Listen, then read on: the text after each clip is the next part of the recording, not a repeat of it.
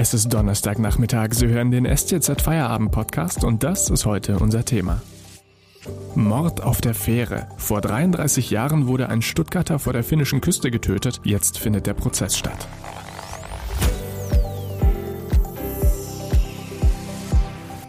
Am Mikrofon ist Felix Ogrisek. Hallo. Folgende SMS soll der Angeklagte im Jahr 2015 an seine Ex-Frau geschickt haben. Du hast recht, ich kann böse sein, ich habe schon zweimal getötet. Eines der Opfer könnte Klaus S. aus Stuttgart gewesen sein. Er wurde im Jahr 1987 auf der Fähre Viking Sally getötet. Meine Kollegin Almut Sievert hat den Fall recherchiert, der aktuell auch vor Gericht aufgearbeitet wird. Hallo Almut. Hallo Felix. Almut, nimm uns mal mit in dieses Jahr 1987. Wer ist Klaus S. und wohin will er an diesem 28. Juli? Ja, also dieser Tag ist ja nunmehr schon fast 34 Jahre her. Klaus S. und seine zwei Freunde Thomas S. und Bettina T. sind an dem Tag mit der Fähre unterwegs von Stockholm nach Finnland. Eigentlich wollen sie das Rockfestival dort besuchen und haben für die Überfahrt die Fähre gebucht. Um Geld zu sparen, haben die drei, weil sie noch sehr jung sind, alle Anfang 20, haben die drei auch keine Kabine gebucht, sondern hatten geplant, an Deck auch zu übernachten. Genau, das ist der Hintergrund davon. Und wie ist es dann zu diesem Tötungsdelikt gekommen? Ähm, das ist noch immer noch nicht ganz klar. Fest steht, dass am Morgen vom 28. Juli 1987 Klaus und auch seine Freundin Bettina an Deck auf dem Hubschrauberdeck des Schiffes blutüberströmt gefunden wurden. Es wurden dann sofort die Rettungskräfte gerufen. Klaus ist dann leider auch im Krankenhaus für tot erklärt worden. Seine Freundin Bettina hat schwer verletzt überlebt, wurde lange ins Koma versetzt, aber sie hat die Tat tatsächlich überstanden. Und jetzt, fast 34 Jahre später, muss sich ein Ex-Pfadfinder vor Gericht verantworten. Was sagt denn die Staatsanwaltschaft über den? Also das ist ja das Spannende daran. Dieser Pfadfinder damals war ja derjenige, damals 18 Jahre alt, der zusammen mit anderen Pfadfindern auch auf der Fähre war. Die waren auf dem Weg zu einem Camp. Und er war derjenige mit drei anderen zusammen, der die schwer Verletzten an Deck gefunden hat. Also dieser Hermann H. war selber Pfadfinder, war dann quasi der Hauptzeuge. Viele seiner Aussagen sind ähm, quasi die Hauptverhandlungssache. Und er hat auch den Medien damals ziemlich breitwillig Auskunft gegeben, sage ich jetzt mal. Also er stand auch nicht wirklich im Fokus der Ermittlungen. Er war quasi derjenige, der die gefunden hat und der auch am meisten zu der Tat sagen konnte, als Zeuge damals aber. Und was ist Hermann H. denn für ein Mensch? Hermann H. Äh, das liest sich wirklich wie ein Krimi, muss ich sagen. Ähm, nach diesem Tag, im, nach diesem Sommertag im Jahr 1987. Danach hat er öfters seinen Namen geändert. Er war auch bereits 19 Jahre im Gefängnis wegen Raubüberfällen, Waffendelikten, Betrug und ist auch mit spektakulären Fluchtversuchen aus den Gefängnissen aufgefallen. Auch ist er im Zusammenhang mit dem größten Gold, Goldraub der vergangenen 200 Jahre äh, in Verbindung zu bringen. Er hat da den aus 1,8 Kilo Gold gefertigten Wikingerring gestohlen. Und also er ist kein unbeschriebenes Blatt, sage ich mal. Jetzt ist die Tat ja schon eine Weile her. Wie sind denn damals die Ermittlungen abgelaufen? Ja, wie du schon sagst, das ist ja vor 34 Jahren fast geschehen.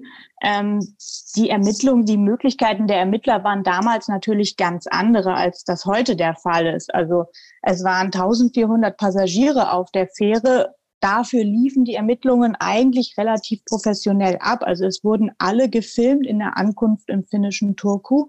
Ähm, man war nämlich schon vorbereitet. Das ist etwas skurril, weil ein Jahr vorher schon mal auf demselben Schiff ähm, ein Mord geschehen war. Und damals äh, hat die Polizei zu spät reagiert und von Bord gegangenen Passagiere waren bereits in alle Himmelsrichtungen verstreut.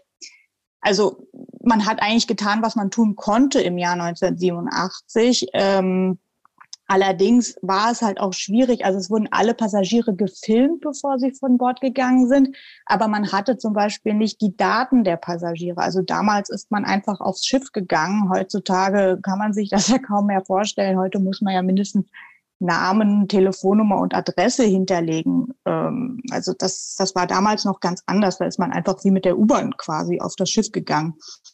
Und Ende der 1980er Jahre gab es auch noch nicht die DNA-Analyse, wie wir sie heute kennen. Die wurde in Finnland zum Beispiel erst in den 1990er Jahren etabliert. Das Einzige, was man machen konnte, war bei Blutuntersuchungen festzustellen, ob, ob das die Blutgruppe, ob das das eigene Blut ist oder das Blut von jemand anderem. Also man war da einfach noch nicht so weit. Deshalb hat sich das alles sehr gezogen und auch die Überwachungskameras gab es auf dem Schiff zu der Zeit nur auf dem Autodeck und im Maschinenraum, aber zum Beispiel nicht auf dem Hubschrauberdeck, wo das Verbrechen ja geschehen ist. Und dann war da aber plötzlich diese SMS, in der es hieß, ich habe schon zwei Menschen getötet. Genau, diese SMS soll jetzt quasi die äh, Ermittler auf die Spur dieses Dänen gebracht haben, der ja heute bereits Anfang 50 ist. Ähm, das war im Jahr 2015, hat er wohl an seine Ex-Frau, mit der er ziemlich im Clinch lag, die er auch anderweitig bedroht hat. Er soll irgendwie einen Sprengstoff in ihr, in ihr Schlafzimmer geworfen haben, zum Beispiel. Ihr hat er wohl die SMS geschickt mit den Worten, was du ja schon zitiert hast. Du hast recht, ich kann böse sein, ich habe schon zweimal getötet.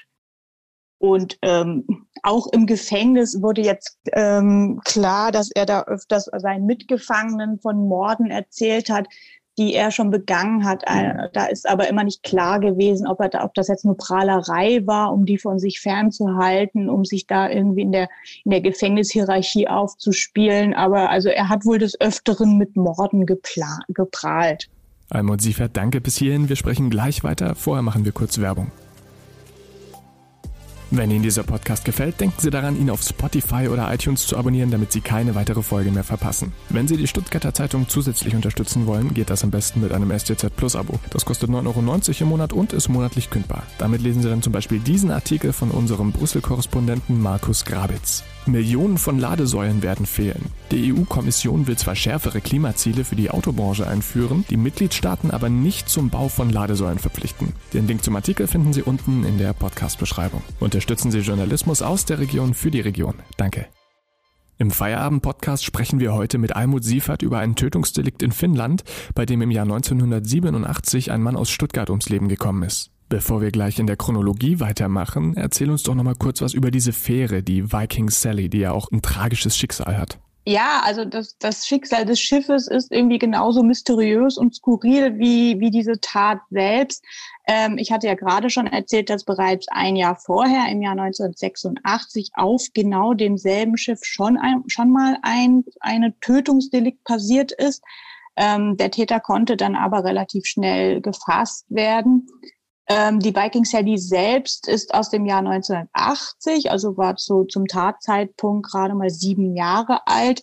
Aber ich nehme an, dass viele Zuhörer die Viking Sally aus einem anderen Zusammenhang kennen, denn das Schicksal des Schiffes ist bis heute unklar. Die Viking Sally wurde 1993 umbenannt in den wohl sehr bekannten Namen MS Estonia. Dieses Schiff ist ja am 28. September 1994 in der Ostsee gesunken. Damals sind 852 Menschen gestorben.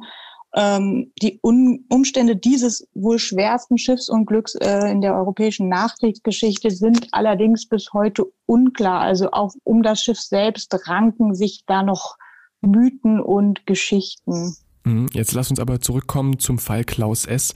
Wie ist denn da der aktuelle Stand vor Gericht?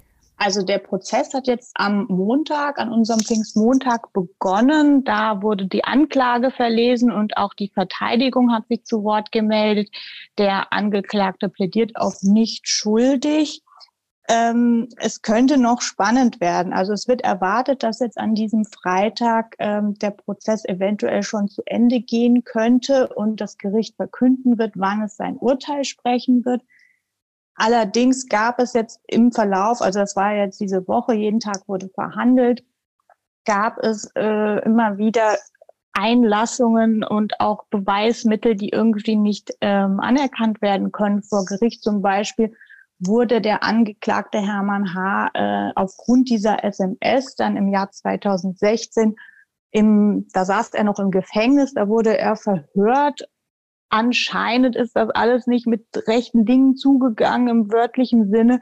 Äh, es fehlte wohl der anwaltliche Beistand bei diesem Verhör, wo er wohl die Tat gestanden haben soll. Also irgendwie sind diese ganzen ähm, Verhöre jetzt nicht vor Gericht zu verwerten. Deshalb bleibt es spannend, wie, wie das jetzt ausgehen wird, ob er tatsächlich der Tat überführt werden kann, ob er tatsächlich verurteilt wird, wenn er verurteilt wird, ob er tatsächlich wegen Mordes verurteilt wird oder doch in Anführungszeichen nur wegen Totschlags. Totschlag hätte allerdings zur Folge, dass die, dass, äh, die Tat dann schon verjährt wäre. Also Mord würde nicht verjähren, aber Totschlag wäre dann wohl verjährt. Und da ist halt jetzt wirklich die spannende Frage, wie entscheidet das Gericht? Kann mit den restlichen Beweisen seine Schuld nachgewiesen werden? Also das, das bleibt eine spannende Geschichte.